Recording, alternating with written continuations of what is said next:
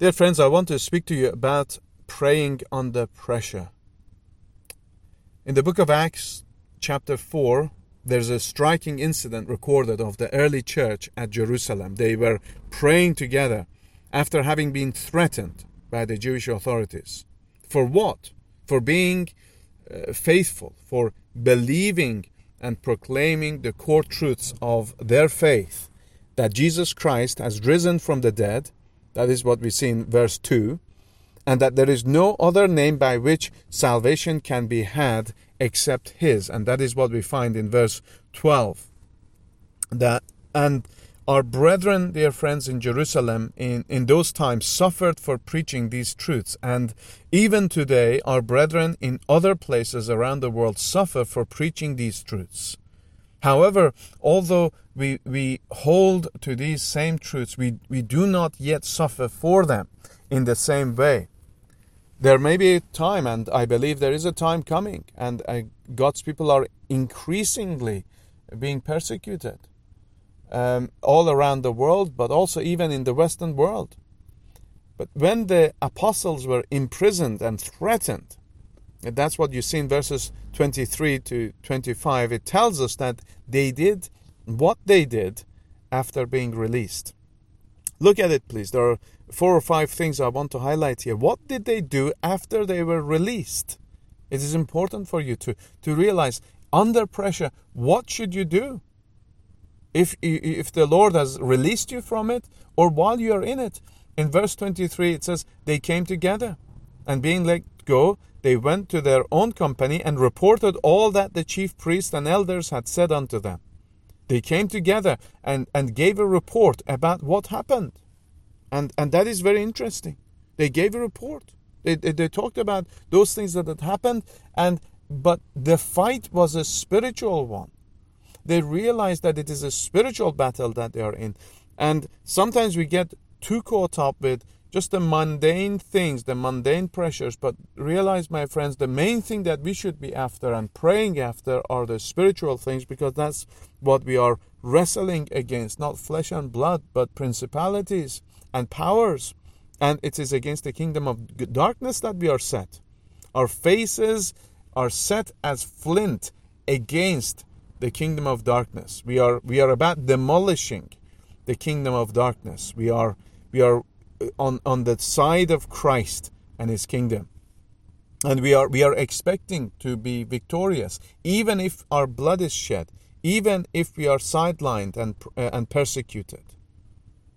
So that is one thing. They came together. They, they they gave a report about what had happened. And then, secondly, verse 24, it says, They lifted up their voices to God with one accord. That is, they prayed with united hearts and minds. They are praying, lifting up their voices to God with one accord. They are they are not mumbling things, they're crying out, they're lifting up their voices. They want God to hear them. It, it shows desperation, it shows sincerity, earnestness. They are praying to God. They are not praying to each other. They are not speaking to each other. They are praying to the Lord, but their mind and heart is one with one accord. And then the third thing they did in verse 25 they trusted in the God of sovereign power. They, they trusted that God is sovereign, He's in control, He's made all things, they said. And they also considered whether the scriptures had anything to say to them about this. And indeed, the scriptures did in Psalm 2. That is what they're quoting. Uh, they're quoting Psalm 2, and uh, it, they're verses 25 and 26, we read, Who by the mouth of thy servant David has said, Why did the heathen rage and the people imagine vain things? The kings of the earth stood up, and the rulers were gathered together against the Lord and against his, his anointed. Says in Psalm 2. Uh, here it says, His Christ, the same thing. So they, they find the scripture has something to say here. They saw in this passage in Psalm 2 Pilate and Herod who are signified here. Just as we can see many world rulers today, for example, the dictator of North Korea, eh, Kim Jong un, the mullahs of modern day Iran, or President Omar al Bashir, president of Sudan, And we know that opposition in this world is no surprise, and it shouldn't surprise us. We are not we shouldn't be complaining about the opposition, dear friends. It is there. It's always been there from the time of Abel, the righteous Abel, when his blood was shed. Until the end of the world, when Christ comes again, there will be opposition. And in fact, it is stated to be God's plan and will that there is opposition. Christ came not to bring peace, but a sword. There is a fight, and opposition comes when there is a fight. And in the face of this reality, when they prayed, what did they request? What were they asking? And that's something that we ought to always include in our prayers that they prayed for, asked for two things. First of all, they prayed for the Lord to behold, it says, behold their threatenings. That is, they, Lord, look upon these things, see these things, see their threats. It's a way of asking God to not just observe, but to judge for himself what to do. So that is what, what we read in, in verse 29. It says, And now, Lord, behold their threatenings, and grant unto thy servants that with all boldness they may speak thy word, they say.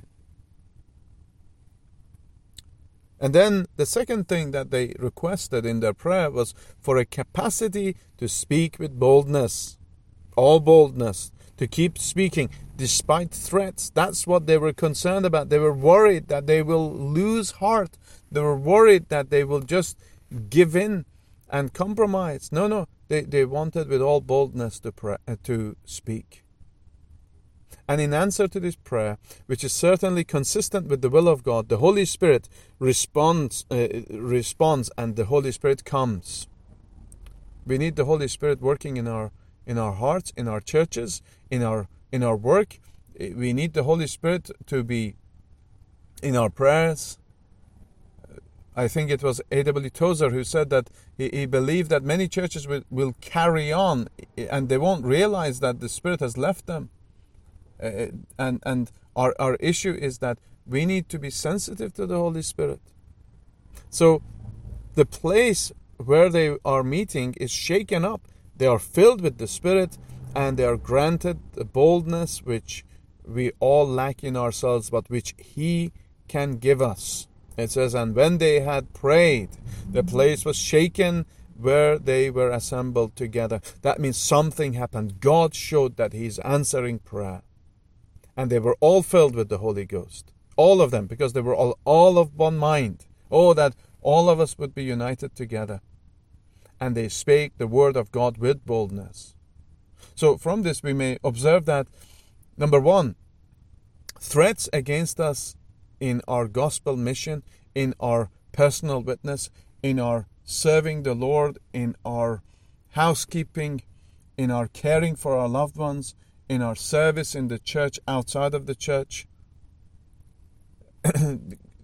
and the threats against these things when we are seeking to bear witness of the Lord Jesus Christ in those capacities, threats against us in our in our Christian life.